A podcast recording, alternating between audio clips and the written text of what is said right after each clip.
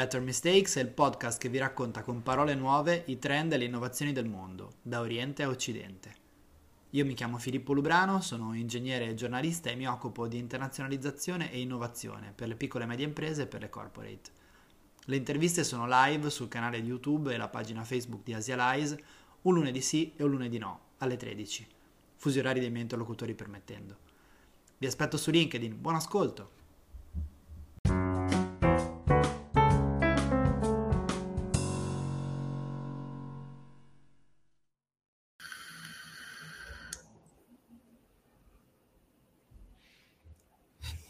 Buongiorno, buongiorno a tutti e benvenuti a questa nuova puntata di Better Mistakes Talks di Asialize. Oggi siamo con un personaggio direi veramente fuori dalle righe, dalle righe di codice in qualche in modo. Senso, in senso cattivo ovviamente. In senso cattivissimo.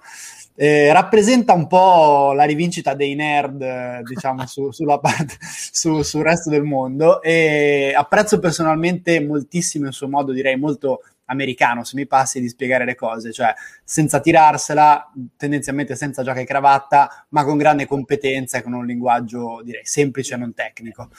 Eh, abbiamo appunto il professore, professore a contratto in Corporate Reputation e Business Storytelling eh, presso la Facoltà di Economia dell'Università di Studi di, di Pavia, è fondatore di The Full, anche un po' in versione bruca, eh, brucaliffo in questo momento.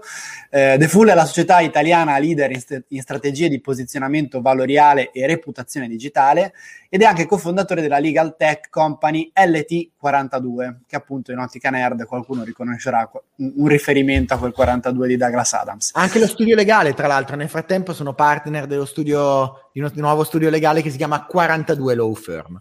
Vedi, è proprio una condanna, una condanna. Eh, ha lavorato anche nel programma Combating Cybercrime ed è editorialista e podcaster per Forbes. Tiene una, una videorubrica giornaliera molto seguita che si chiama Ciao Internet, in cui parla di fatto di come la rete ci cambia. Signori e signore, in diretta per voi The Last Night, l'ultimo cavaliere Matteo GP Flora.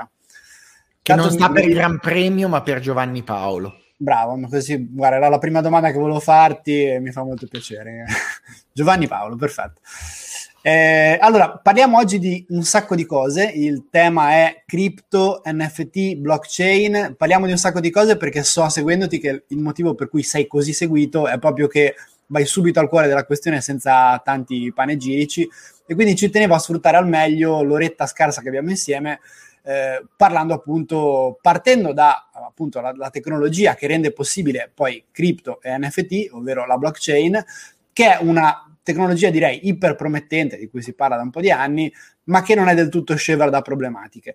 Eh, vorrei che iniziassimo proprio eh, con una tua definizione di blockchain e il tuo punto di vista sulle prospettive che vedi sulla tecnologia.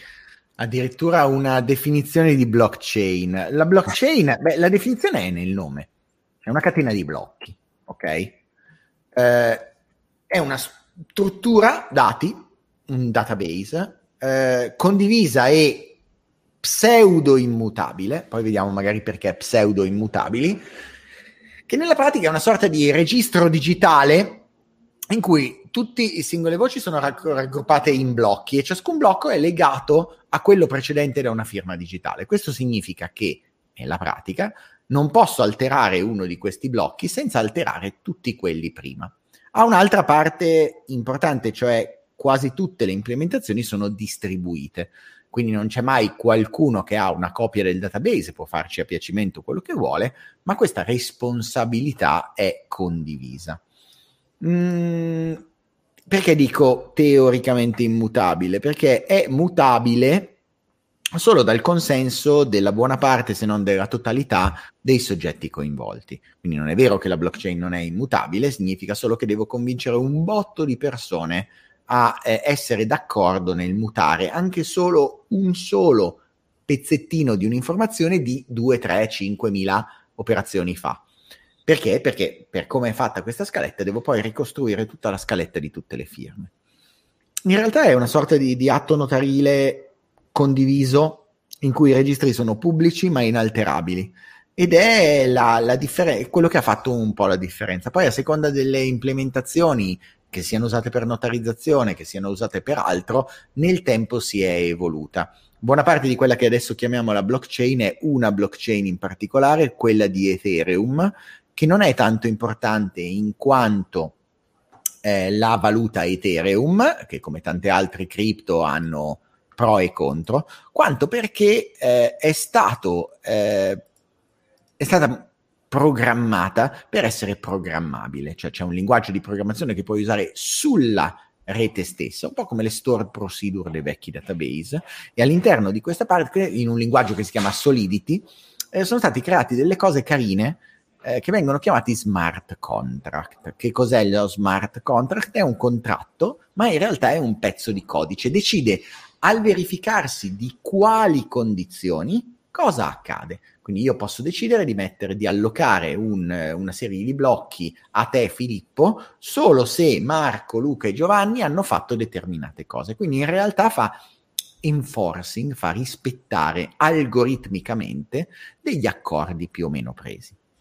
Questo l'ha resa estremamente utile in un, una serie di, di, di campi, eh, dagli NFT, quindi non, to- non, fungible token, dei token particolari di pseudo proprietà che vengono utilizzati spesso per eh, vendere la proprietà digitale o il token stesso, tante volte e basta, senza bisogno di proprietà, eh, per oggetti basati su digitale, quindi arte mm. digitale o cose del genere, eh, o anche certificati di vera e propria proprietà, si sta sperimentando in alcune parti, o se no normalmente viene utilizzata per trovare questi blocchi, che è un'operazione crittograficamente pesante, quindi c'è il mining famoso, il cercarli andando a rompere degli algoritmi crittografici, o dall'altra parte per notarizzare, cioè salvare da qualche parte il fatto che questo blocco appartiene a Tizio, questo a Caio, e attribuirgli un valore che può essere un valore intrinseco nelle valute fiat, cioè legato a un valore reale, un, un Antani coin vale un euro, eh, o un, un, sistema virtuale che si basa sul mercato della domanda e dell'offerta. Nella gran parte dei casi questo è. Che cosa non è una blockchain? Non è la cosa che va bene per qualunque eh, tipo di contenuto, quindi normalmente eh, una delle battute che si fa più spesso che faccio io spesso, che sono molto critico rispetto alla blockchain, è che se la risposta è la blockchain, la domanda era sbagliata. Eh, perché questo? Perché in realtà sono un, una manciata le fattispecie di cose reali che beneficiano davvero di una blockchain. Se tu faccio un esempio, se tu devi vedere, eh, devi avere un registro pubblico, eh, ma detieni tu tutti i nodi dell'infrastruttura, la blockchain non serve per l'inalterabilità, perché tu comunque riuscirai ad alterare qualunque pezzettino di questa blockchain perché sei tu che possiedi il 100% della capacità di calcolo per fare determinate cose. Dall'altra parte, eh, un altro degli esempi stupidi che vengono utilizzati per la blockchain, ma sfortunatamente un sacco diffusi, è per andare a prendere delle cose off-chain, come viene detto, cioè giù dalla rete.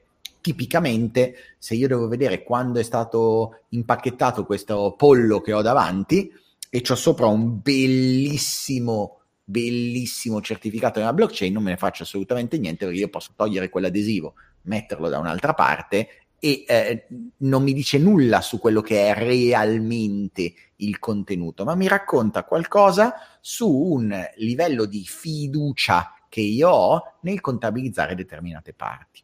Questo significa che nel food la blockchain non serve una beata fava? No, serve utilizzata in altro contesto, ad esempio per spostare i lotti, per vedere i lotti di produzione reale, quindi che magari il lotto che il mio eh, partner X eh, ha fatto, poi in realtà è sparito ed è ritornato dall'altra parte da Singapore, o che magari quel lotto che io compro di carne eh, inglese non trovo la tracciabilità e la filiera di queste parti. E funziona, attenzione ancora una volta, in un contesto però in cui non c'è fiducia tra i vari componenti della filiera.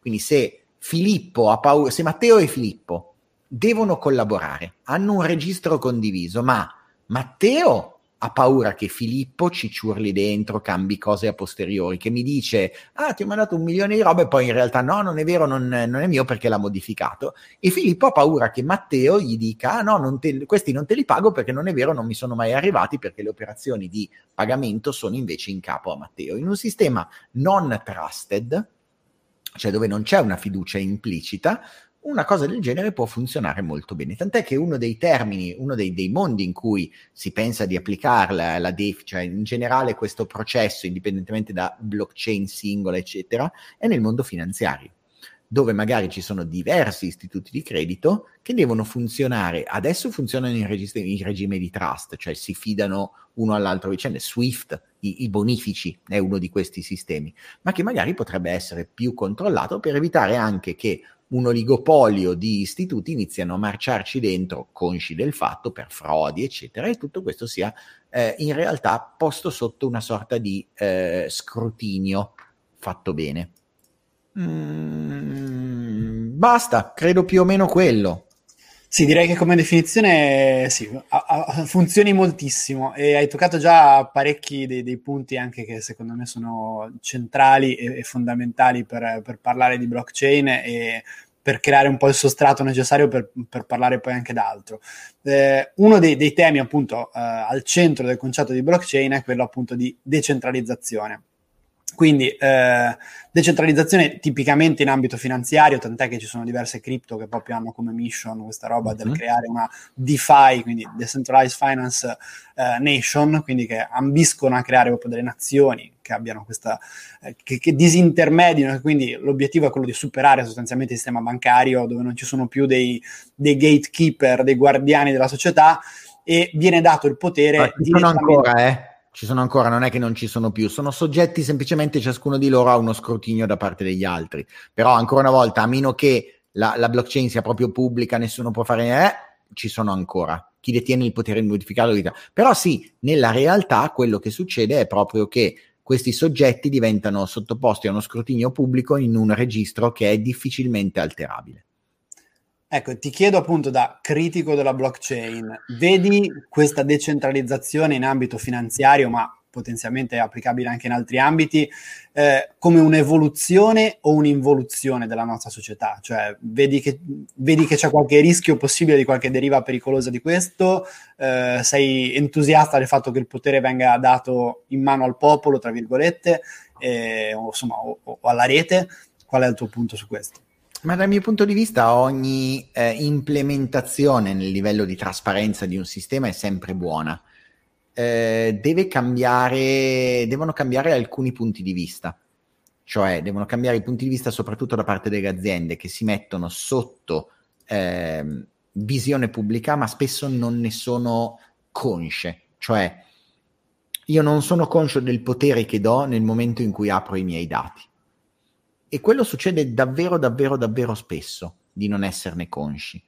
Eh, ed è un adattamento più culturale dell'azienda, più valoriale dell'azienda, è quello che facciamo per lavoro, la, la, più, grande delle, la più grande inteso come numero di persone, grande, qualche milione di euro di fatturato e non decine di milioni, eh, di azienda The Full si occupa proprio di posizionare, si dice valorialmente, ma nella realtà si parla di strategie di posizionamento e di comunicazione, un determinato tipo di soggetti, tra cui il soggetto finance. E queste cose vanno capite. E ancora una volta c'è un errore di base quando si parla di tecnologia che è difficile da, da risolvere, eh, però eh, c'è un problema fondamentale, che si pensa che sia un problema tecnologico e non è un problema tecnologico cioè la stessa cosa che fa la blockchain la posso fare con una serie di bigliettini firmati uno dopo l'altro, solo molto più comodo, molto più disponibile. Non la stessa, ovviamente sto estremizzando. È un problema di processo e di comprenderne le meccaniche. E spesso è proprio quello che manca. Cioè il software non è mai un, una soluzione come le armi non sono una soluzione al conflitto, ma non per fare il pacifista, eh, frega assolutamente niente. Mi ricordo ancora eh, quando si parlava degli Stati Uniti dicendo peace through superior gun power, cioè pace attraverso una, una capacità offensiva superiore quanto perché il, il, vero cambiamento è quando questo tipo di processi diventano così legati alla vita di tutti i giorni e se ne capiscono non tanto gli utilizzi pratici immediati, ma quelli a medio-lungo termine, eh, cioè, ed è lì che arriva l'innovazione. Spesso eh, io prendo un consulente di, che ne so, tecnologico, un consulente gestionale e penso che mi facciano un sistema di trasformazione su blockchain. Tante volte non è così. Devo prima partire dall'interno e capire perché lo faccio e come poi lo faccio. Eh, me lo dico io, e lo dice eh, Simon Sinek eh, in un bel libro, tra l'altro, Start with Why, inizia col perché. Tanta gente non inizia col perché, inizia con il come, o mette come perché l'apparire. Non c'è niente di male eh, nelle manovre di PR solo per apparire. Devo ricordarmi che però il mondo è un filo cambiato.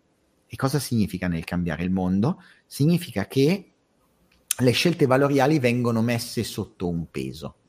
Quindi non è che io dico semplicemente ho fatto questa cosa, ah, guarda che bravo e nessuno mi dirà mai niente. No, qui al mio CEO che dice ah che bello abbiamo fatto le bottiglie di plastica, guarda che figata, qualcuno dirà sì ma giri in Maserati 6000 benzina, quindi mi stai perculando cosa. Eh, e questo è come davvero cambia il, il, panorama in questo, con l'avvento delle nuove tecnologie. Questo è il vero cambiamento. E pochi per adesso lo stanno, non ti dico utilizzando, perché è già un termine enorme, ma lo stanno proprio capendo.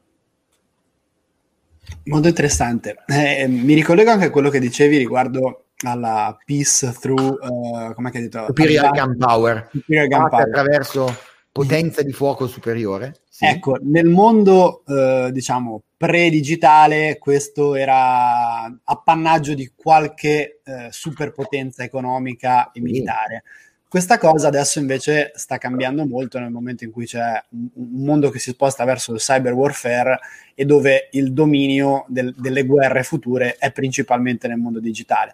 Quindi in questo momento, eh, come è già successo peraltro, basta fare un copia e incolla di un arsenale militare come quello dell'NSA per dire per avere anche l'ultima delle diciamo delle, degli stati del Centrafrica che possono avere un arsenale bellico devastante potenzialmente per, per i loro avversari ma per il mondo sì. intero anche.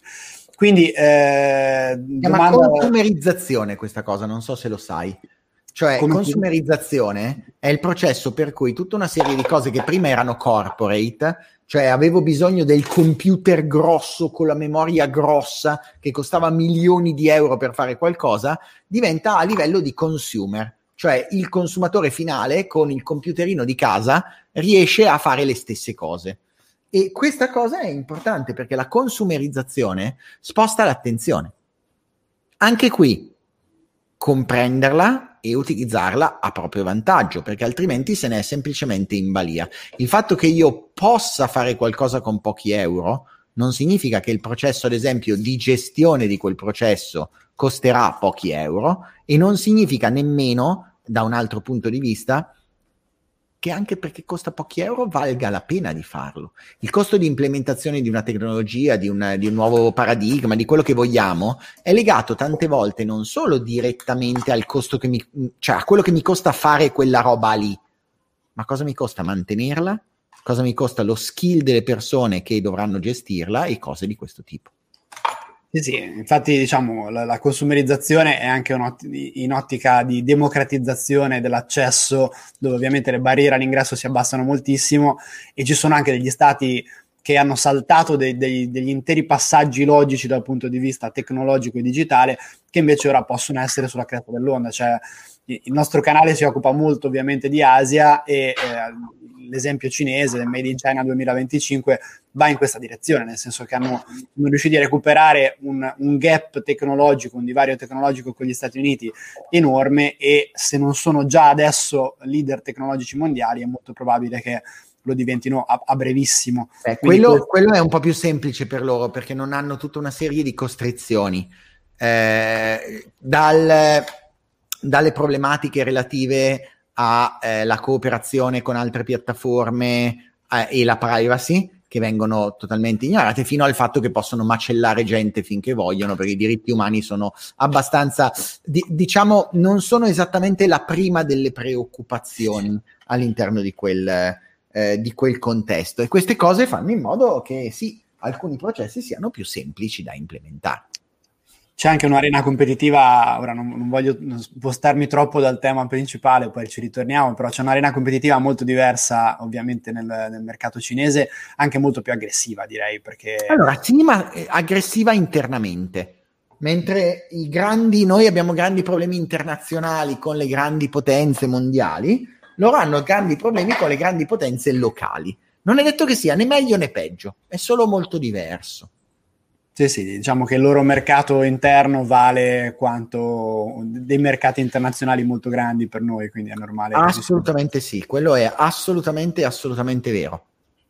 Allora, ritorniamo su, sul tema principale che abbiamo promesso ai, ai nostri ascoltatori, anzi sì, poi vediamo se arrivano un po', un, po domande, un po', di domande, vedo che ci sono un po' di buongiorno per il momento che stanno arrivando. Eh, io ti risponderò. Partiamo Male, dalle... Ma ti risponderò.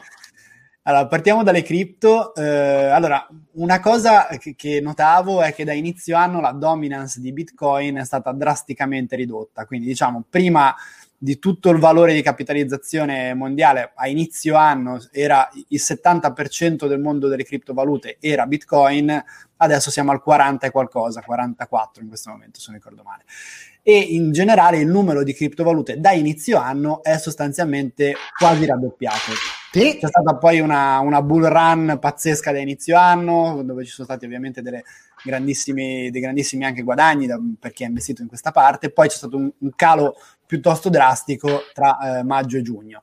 Ecco, sì. come vedi il futuro di questo mercato? Secondo te nel lungo periodo, ora senza guardare le fluttuazioni poi dei tweet di Elon Musk, eccetera, ma eh, può essere una riserva di valore importante per le nostre generazioni che faticano spesso un po' a risparmiare soldi diversamente, non, più, non possiamo più diciamo, comprare casa e sperare che poi il mercato immobiliare salga esponenzialmente. Quindi pensi che, che sia qualcosa su cui valga la pena investire generazionalmente o pensi che sia una bolla destinata invece poi a scoppiare prima o poi? Tecnologicamente vale sicuramente la pena di investire, cioè lo stack lì sotto non, non si sposterà, credo più. Da un punto di vista invece reale di, eh, diciamo, non so nemmeno come dirti, di valore reale, eh, ne moriranno tante di valute, ma tante, tante, tante.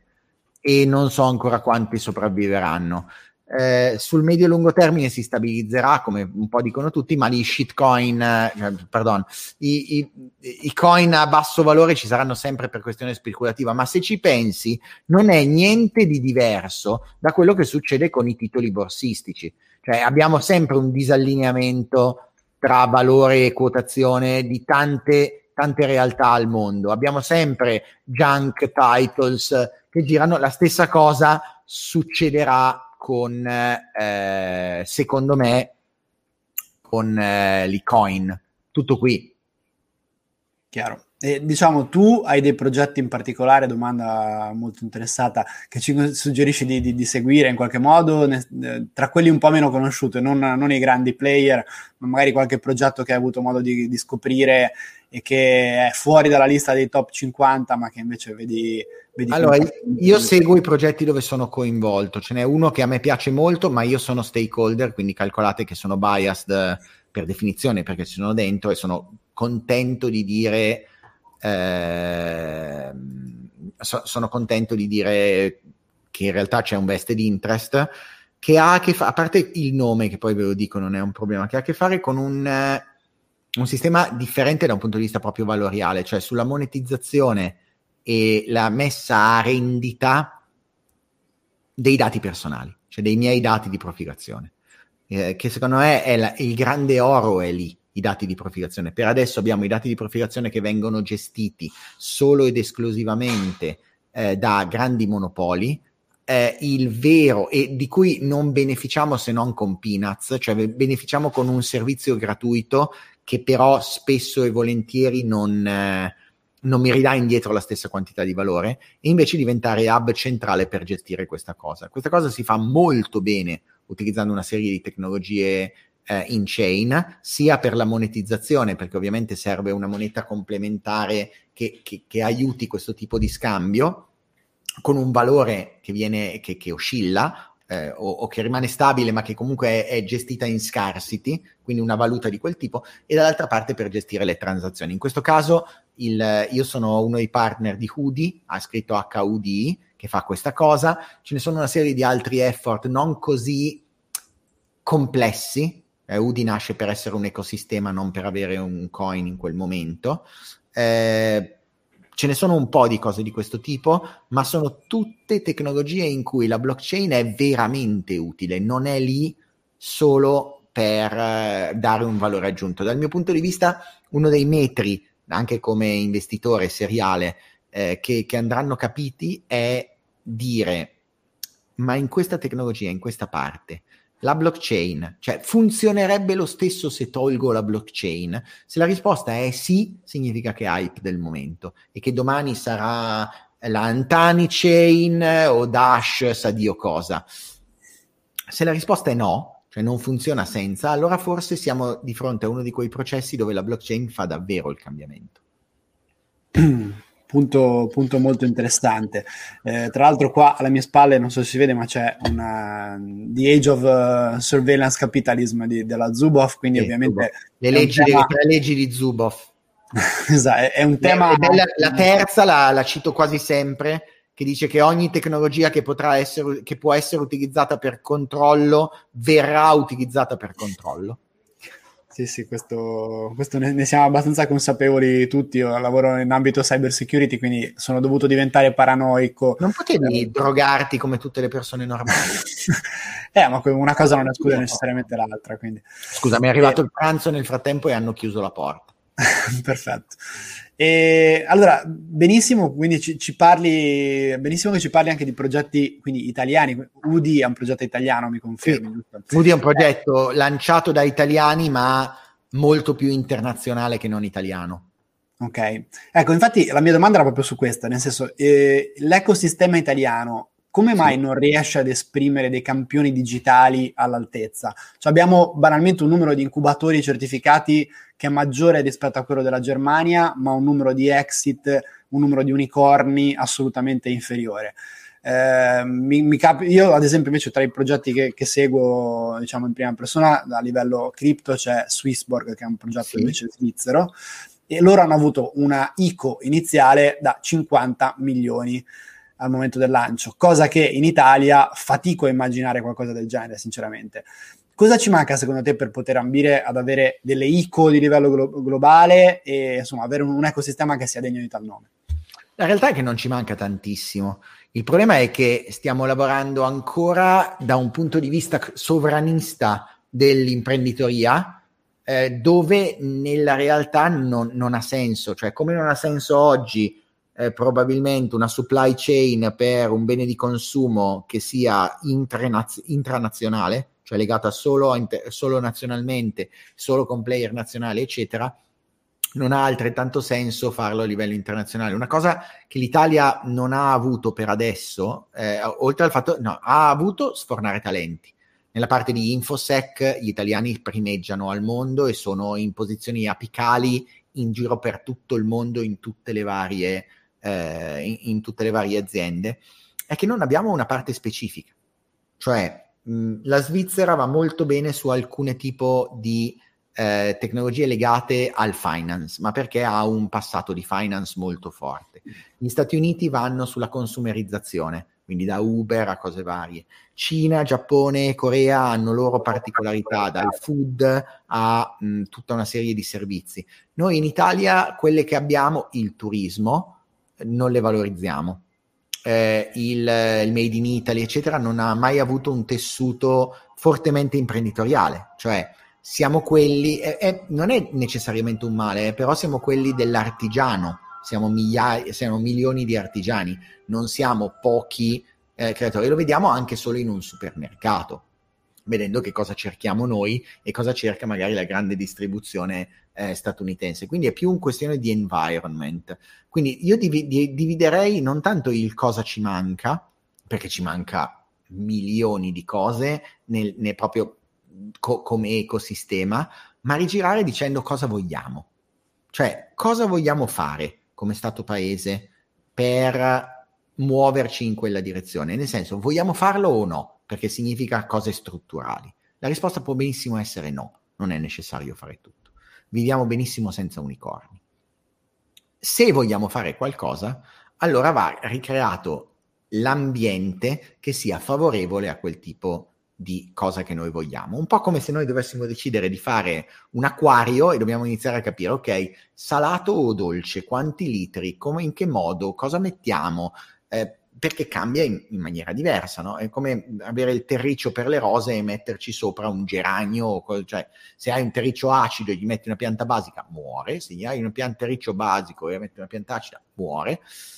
Noi non stiamo lavorando sul terriccio, il resto viene più o meno da solo, perché stiamo facendo semplicemente manovre di mitigazione del danno, quindi che non sia, facendo, che ne so, una serie di, di manovre economiche per fare in modo che non sia così caro il lavoro, così difficile il credito, ma non per incentivarlo. Quasi tutte le manovre di incentivo che tu vedi eh, spacciate come incentivo sono riduzione del disincentivo, ok?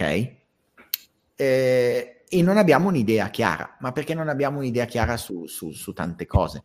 Se volessimo, che ne so, fare, diventare i leader mondiali del, della DeFi, defiscalizzeremo al 100% per i prossimi 10 anni le aziende che arrivano a fare una roba del genere, ok? Lì ti metti in un settore, ma non vogliamo farlo. Vogliamo vivacchiare un po' meglio di quello che stiamo facendo, ma non è neanche colpa di qualcuno in particolare, è più legato proprio a un concetto eh, di...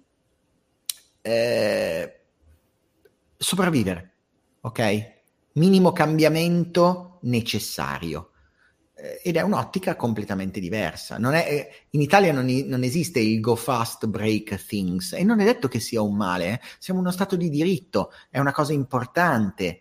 Il delivery in Italia è una cosa importante, il fatto che sia uno Stato di diritto, ci siamo arrivati in millenni, non possiamo pensare che la tecnologia cambi cose che sono sedimentate in millenni nel bene come i diritti in poche ore. Però dobbiamo venire a pace con questa cosa.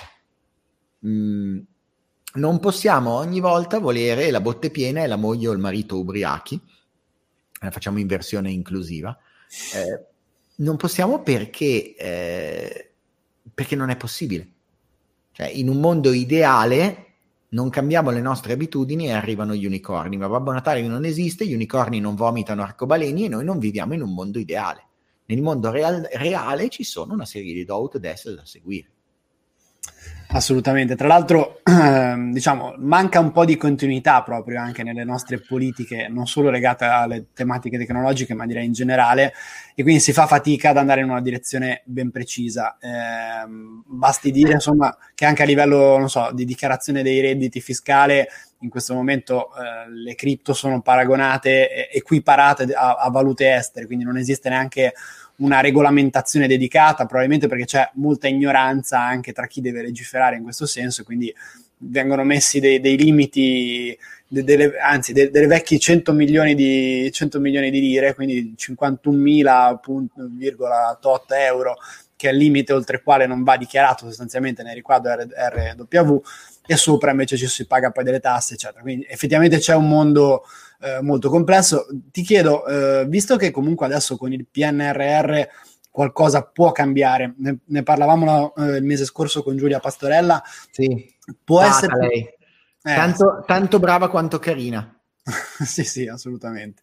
E Giulia appunto mh, raccontava un po' di quali erano le, le potenzialità del, del, PNRR e di come in alcuni ambiti, per quanto il finanziamento di alcune aree tecnologiche sia ancora molto limitato, perché il famoso, insomma, in, ambito cyber security si parla di 600 milioni, quindi neanche un miliardo de, del totale di, di, tutto quello che viene speso, eccetera. Però vedi delle, come dire, delle opportunità che, che possono venire da questo, da, da, dal PNRR in generale, da, dal Recovery Fund, eccetera, oppure che, di, che sia un altro dei treni che rischiamo di perderci senza... senza allora, io non ho una grande fede nel PNRR per incentivare un cambiamento strutturale. Penso che serva per ancora una volta tappare una serie di buchi e portarci in una buona media bassa, ok? Non più un paese del terzo mondo, ma uno dei paesi del secondo mondo da quel punto di vista.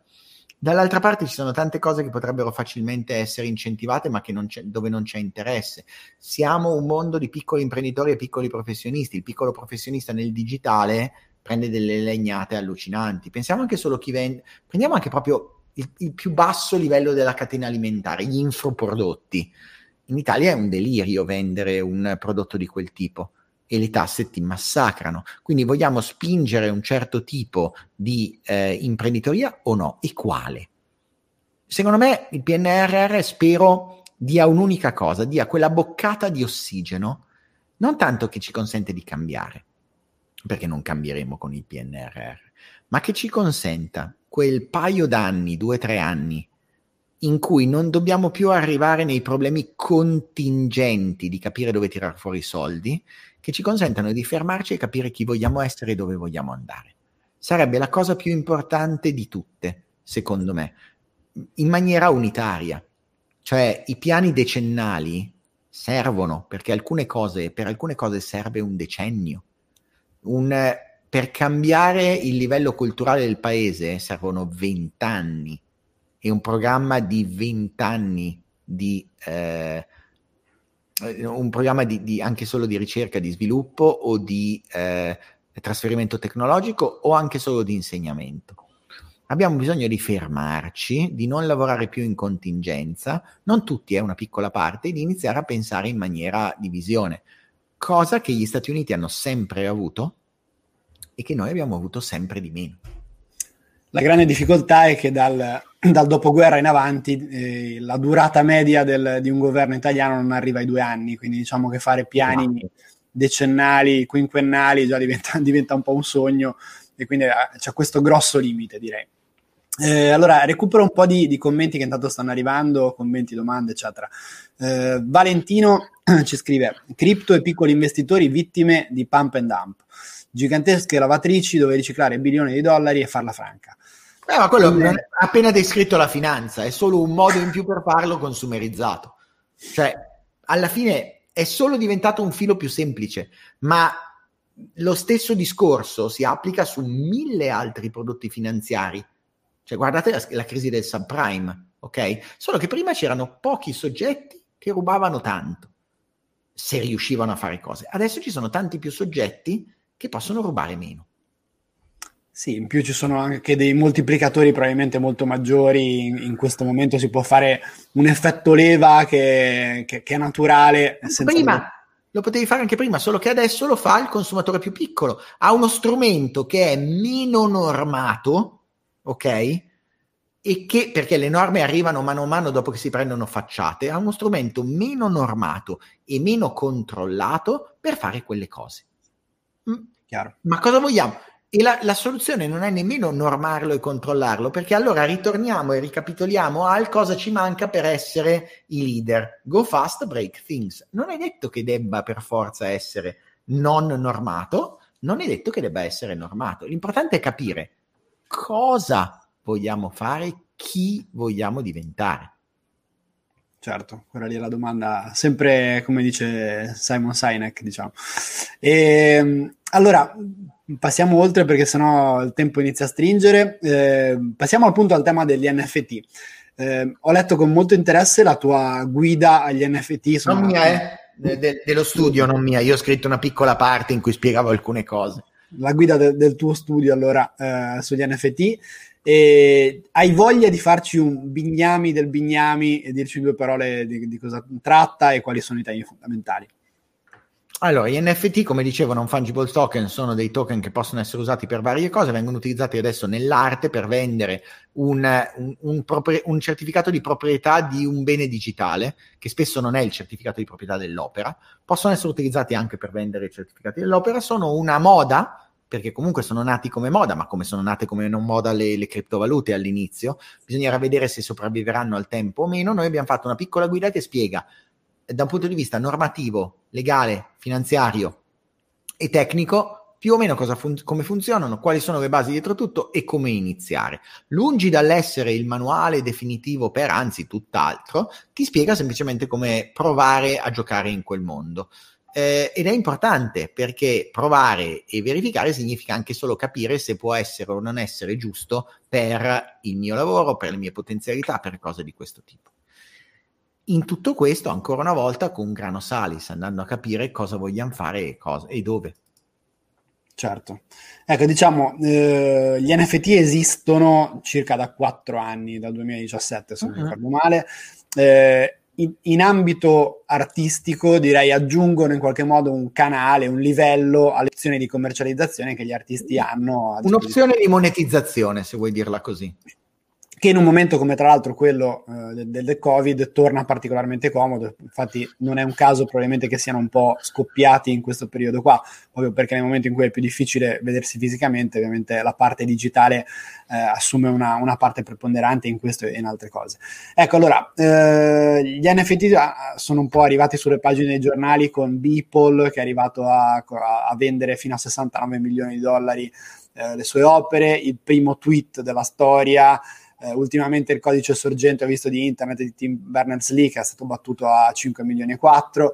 Secondo te, al di là di questi grandi nomi, però per, per uh, transazioni molto limitate in, in, per estensione, diciamo, qual è il mercato reale che per te esiste negli NFT per l'artista di tutti i giorni? Non lo so io e non lo sa, non lo sa nessuno. In realtà gli NFT eh, sono un nuovo pezzetto di un processo di monetizzazione che deve già esistere.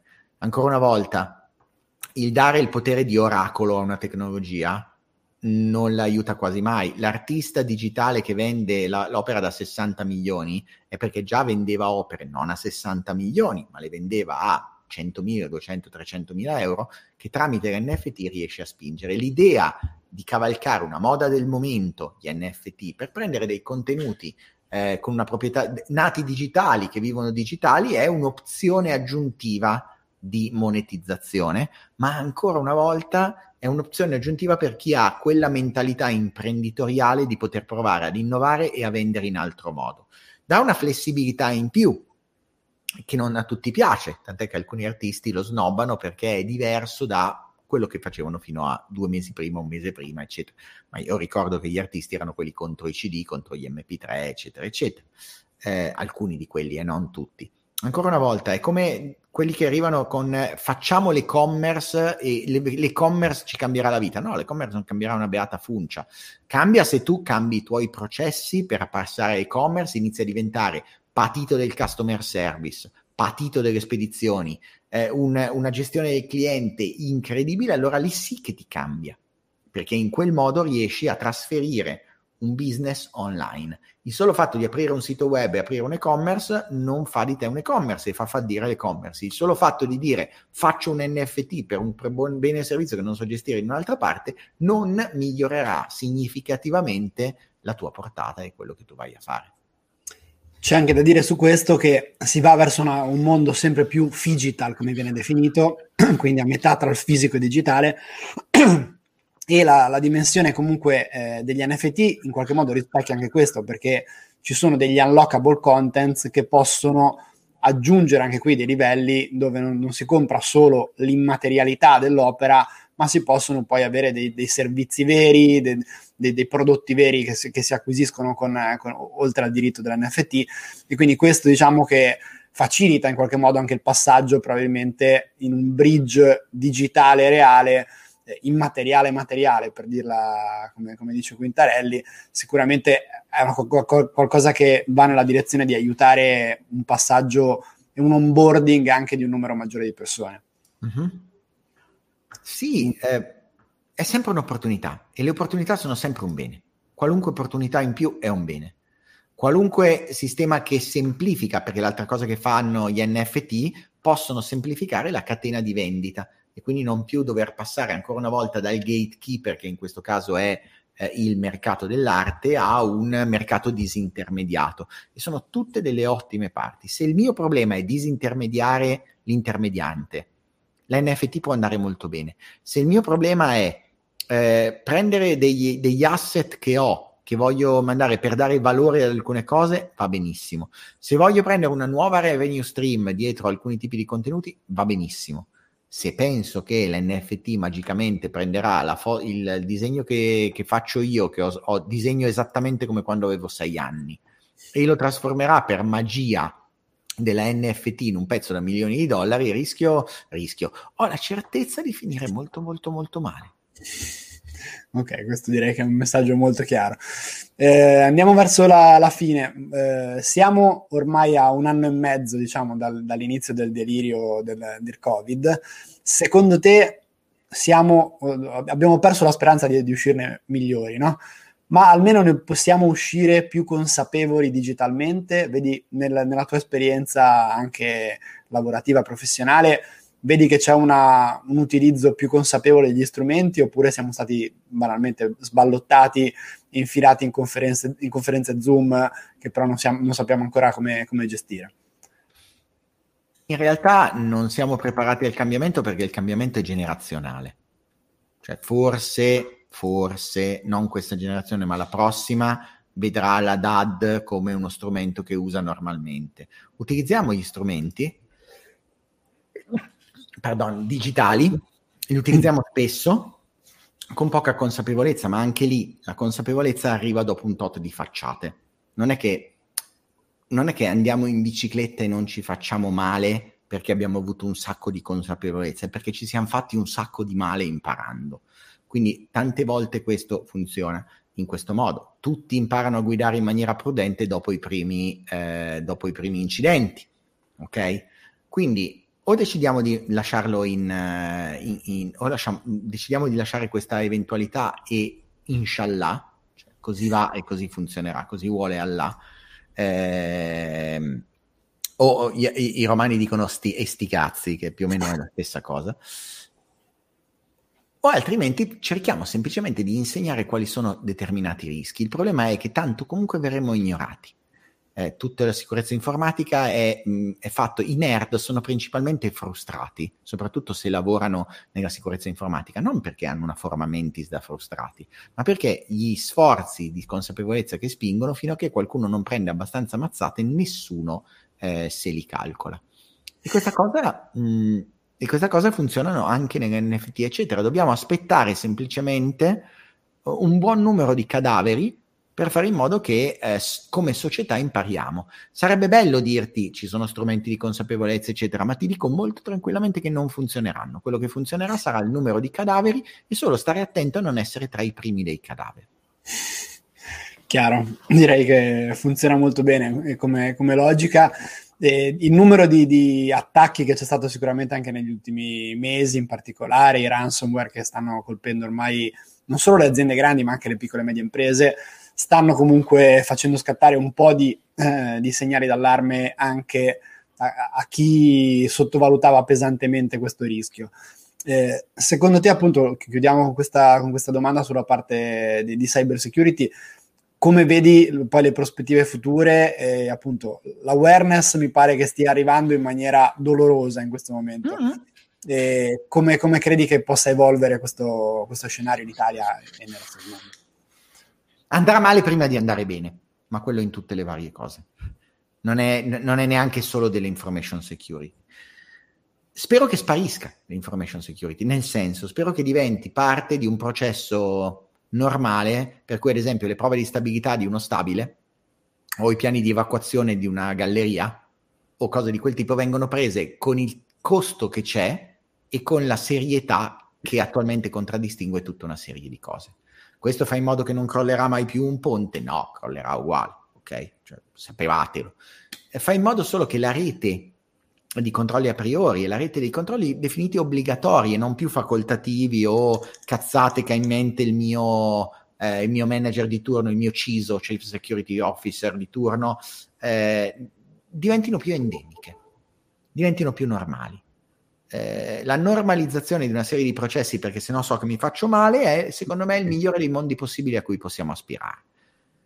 Significa, beh, significa incravattare, significa tanta carta, significa fare tanto sforzo per ottenere un risultato più basso che non quello di farlo in maniera sportiva e lo sappiamo, ma la sistematizzazione di questo tipo secondo me è esattamente la, la via che mi aspetto e la via che dovremmo seguire.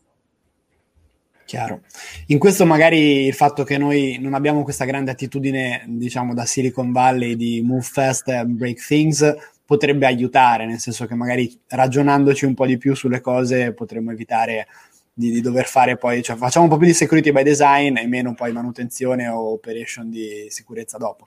Sì e no. Perché sì e no? Perché in realtà sì se lo vediamo sistemico cioè se ancora una volta iniziamo a pensare a dove vogliamo arrivare. No, se lo facciamo sull'impulso di questo o quest'altro ransomware come stiamo facendo. O se tiriamo su un istituto gestito sa Dio da chi, amici degli amici, nipoti dei fratelli, che deve gestire dei budget per che cosa, dove, come, quando, fatto da logiche di interesse clientelari piuttosto che non un lot, da un'ottica eh, di medio-lungo termine, a livello anche proprio di analisi economica di impatto. Eh, non siamo un paese liberista, quindi non potremmo arrivare in una logica di impatto perché dovremmo rassegnarci ai cadaveri lasciati per strada dicendo se lo meritavano e non lo faremo. Ed è anche giusto che sia, è parte, del, è parte di, di un processo molto bello che significa essere europei e essere italiani in uno Stato di diritto. Vediamo di fare il minimo indispensabile che serva come intera comunità per spingerci su quelli che a, a, questo punto non tanto quello che vorremmo fare, ma quello che da questo momento in poi decidiamo che è impossibile non fare. Secondo me sarebbe già una grande cosa. Ottimo. Che bello, mi è venuta anche la chiusura del video, hai visto? Sì, sì, veramente Sono quasi intelligente. Perfetta come chiosa, se non fosse che generalmente noi chiudiamo come format con una domanda che poi dà il nome anche proprio al, al nostro, alla nostra serie di Better Mistakes e che è una domanda molto personale eh, a Matteo Flora proprio, qual è stato il miglior errore della tua vita? Un ictus, una, una TIA. Una, è stata forse la cosa migliore che mi poteva succedere. Ho avuto qualche anno fa, eh, tirato come non so che cosa, e ho avuto un'ischemia transitoria che eh, è risultata in un bel po' di tempo in cui non riuscivo ad articolare il linguaggio e un'emiparesi che è andata avanti per un po'. È stata la cosa migliore che mi è successo perché a quel punto ho dovuto fare due cose. Uno, reimpostare una scala valoriale, cioè capire per che cosa valeva la pena di litigare o di impegnarsi e cosa no. Chi valeva la pena di frequentare e chi no. E dall'altra parte perché mi ha dato quel tempo che non mi sarei mai preso, in cui sono dovuto stare obbligatoriamente fermo, immobile, con i miei pensieri senza poter fare cose a casaccio, che mi ha concesso di ripianificare un po' meglio quello che avrei fatto da quel momento in poi. Direi che sei riuscito a migliorare anche la chiosa che avevi preparato precedentemente, quindi o- ottimo miglior errore. In realtà non è neanche un errore esattamente tuo, ma diciamo... Beh, oddio, il tirare troppo per ore, il fatto di fare 20 ore al giorno dietro cose, sì, è un errore. Assolutamente sì, aiuta, sicuramente. Va bene. Va bene. Matteo, grazie mille per il tuo tempo, è stato piacevolissimo chiacchierare con te. Grazie a te dell'ospitalità. Spero che chi ci abbia seguito da casa abbia gradito altrettanto. Con il format dei Better Mistakes Talks di Asialize ci vediamo il primo lunedì del mese, come sempre, eh, in questo caso ad agosto. Grazie ancora a Matteo e a presto. Ciao.